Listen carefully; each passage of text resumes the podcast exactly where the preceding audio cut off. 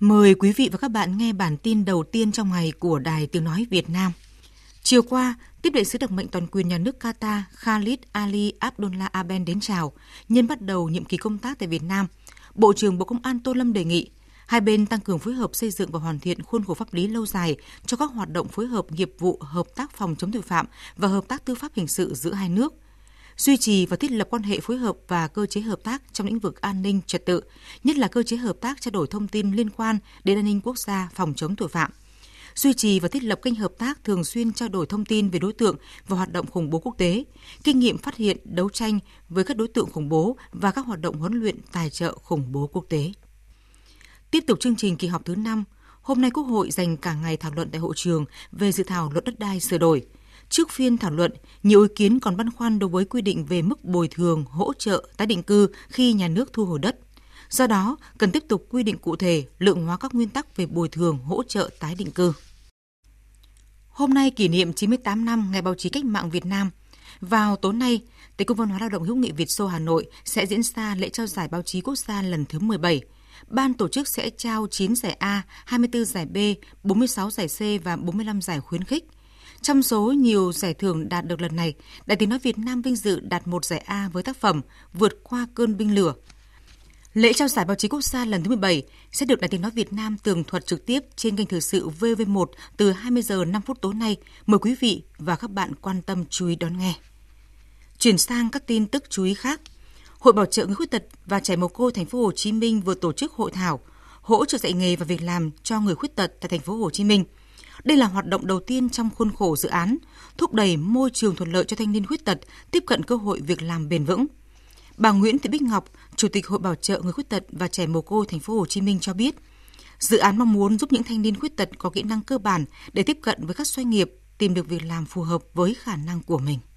Chúng tôi mong muốn rằng bản thân người khuyết tật sẽ cố gắng phấn đấu vươn lên để thấy được rằng khả năng mình có thể làm được nếu bản thân họ không cố gắng thì cái sự đầu tư của những chủ trương chính sách hay là của các doanh nghiệp để tạo điều kiện thì nó cũng sẽ rất khó. Tỉnh Khánh Hòa vừa thu hồi hơn 9.200 m2 đất tại 5 căn biệt thự thuộc di tích Lầu Bảo Đại, thành phố Nha Trang từ công ty cổ phần đầu tư Khánh Hòa, giao Sở Văn hóa Thể thao và Du lịch quản lý. Tuy nhiên, 5 căn biệt thự này chưa thể mở cửa phục vụ khách tham quan. Phóng viên Thái Bình, thường trú tại miền Trung thông tin. Việc thu hồi 5 căn biệt thự tại Lầu Bảo Đại thời gian qua rất nan giải, kéo dài nhiều năm. Địa phương đã thu hồi 5 căn biệt thự Lầu Bảo Đại nhưng khuôn viên dự án khu biệt thự Lầu Bảo Đại rộng hàng chục ngàn mét vuông vẫn do doanh nghiệp quản lý. Trong khi đó, dự án này nhiều năm chậm triển khai, bỏ hoang gây lãng phí tài nguyên đất, không phát huy được giá trị của di tích. Việc thu hồi đất, trùng tu di tích liên quan đến trách nhiệm của nhiều cơ quan, đơn vị như Sở Kế hoạch Đầu tư, Sở Tài nguyên Môi trường, Sở Xây dựng, cần có thời gian hoàn thành các thủ tục.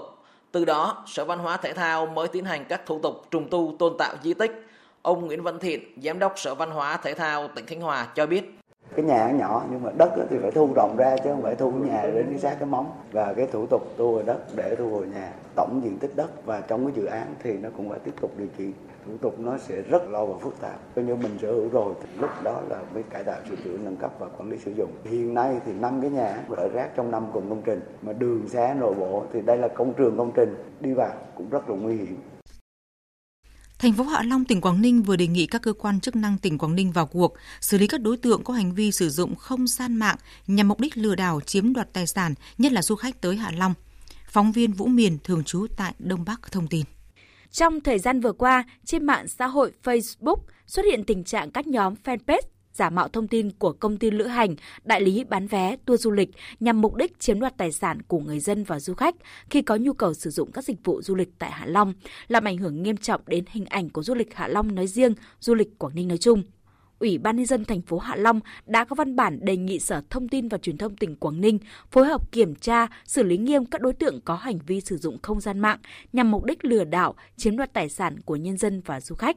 Đề nghị Sở Du lịch Quảng Ninh yêu cầu các doanh nghiệp kinh doanh dịch vụ lữ hành thực hiện đăng tải thông tin chính thống trên các fanpage, website, công khai các dịch vụ du lịch để du khách lựa chọn và phản hồi khi có hiện tượng lừa đảo. Ông Nguyễn Ngọc Sơn, Phó Chủ tịch Ủy ban nhân dân thành phố Hạ Long cho biết, Ủy ban nhân dân thành phố Hạ Long giao công an thành phố ra soát thông tin và xử lý các đối tượng có hành vi sử dụng không gian mạng nhằm mục đích lừa đảo, chiếm đoạt tài sản của nhân dân và du khách. Chúng tôi chỉ đạo công thành phố kiểm tra và xử lý khi mà có những à, bằng chứng cụ thể.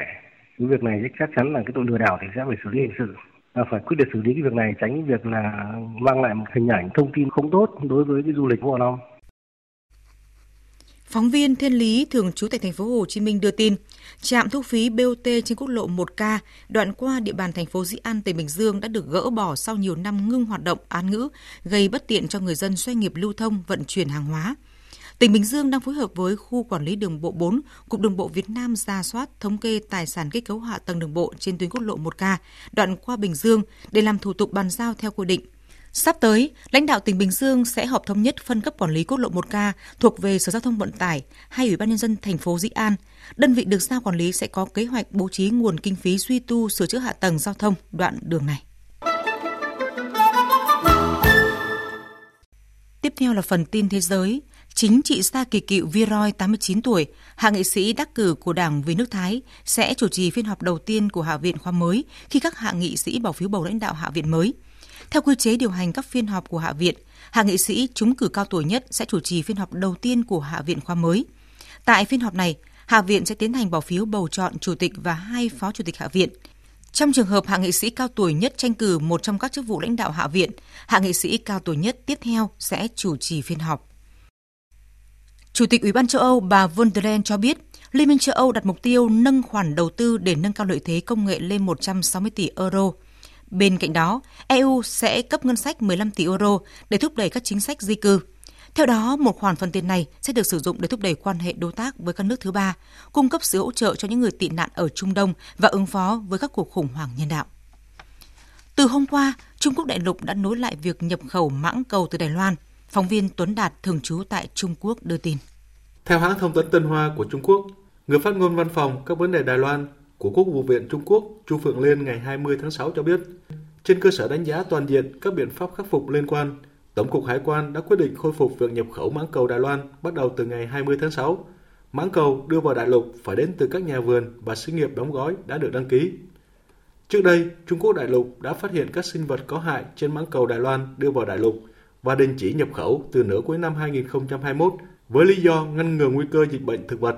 Sau đó tuyên bố phát hiện phế cầu khuẩn cũng như dư lượng thuốc bảo vệ thực vật trong trái cây họ cam quýt nhập khẩu từ Đài Loan, đồng thời nhiều lần xét nghiệm phát hiện virus corona trên bao bì sản phẩm. Để ngăn ngừa rủi ro, việc nhập khẩu trái cây có muối và một số loại cá của Đài Loan và đại lục đã bị tạm dừng. Tuy nhiên, sau khi Trung Quốc đại lục hủy bỏ các biện pháp phòng chống dịch COVID-19, các quan chức địa phương đã nối lại việc nhập khẩu một số loại cá từ hòn đảo này vào tháng 3 vừa qua. Lực lượng chức năng của Pháp hôm qua đã tiến hành khám xét trụ sở chính của Ủy ban Tổ chức Olympic Paris 2024 tại Paris và các đối tác như một phần của cuộc điều tra về cáo buộc biển thủ công quỹ và thiên vị. Các cuộc khám xét diễn ra vào thời điểm Ban chấp hành Ủy ban Olympic quốc tế tiến hành cuộc họp kéo dài 2 ngày để thảo luận về một số vấn đề, bao gồm cả tiến độ chuẩn bị cho Olympic Paris 2024.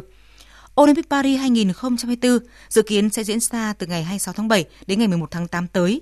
trong khi Paralympic diễn ra từ ngày 28 tháng 8 đến ngày 6 tháng 9. Tổng ngân sách của việc tổ chức Olympic đã tăng lên khoảng 88 tỷ euro so với đánh giá ban đầu là 6,6 tỷ euro vào năm 2017. Chỉ riêng cơ sở hạ tầng dự kiến sẽ tiêu tốn 4 tỷ euro so với ước tính ban đầu là 3,2 tỷ. Các địa điểm xây dựng chính là làng Olympic và bể bơi ở Schengenit, phía bắc của thủ đô Paris.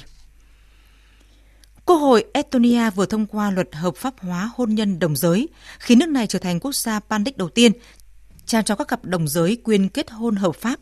Luật sẽ có hiệu lực từ năm 2024.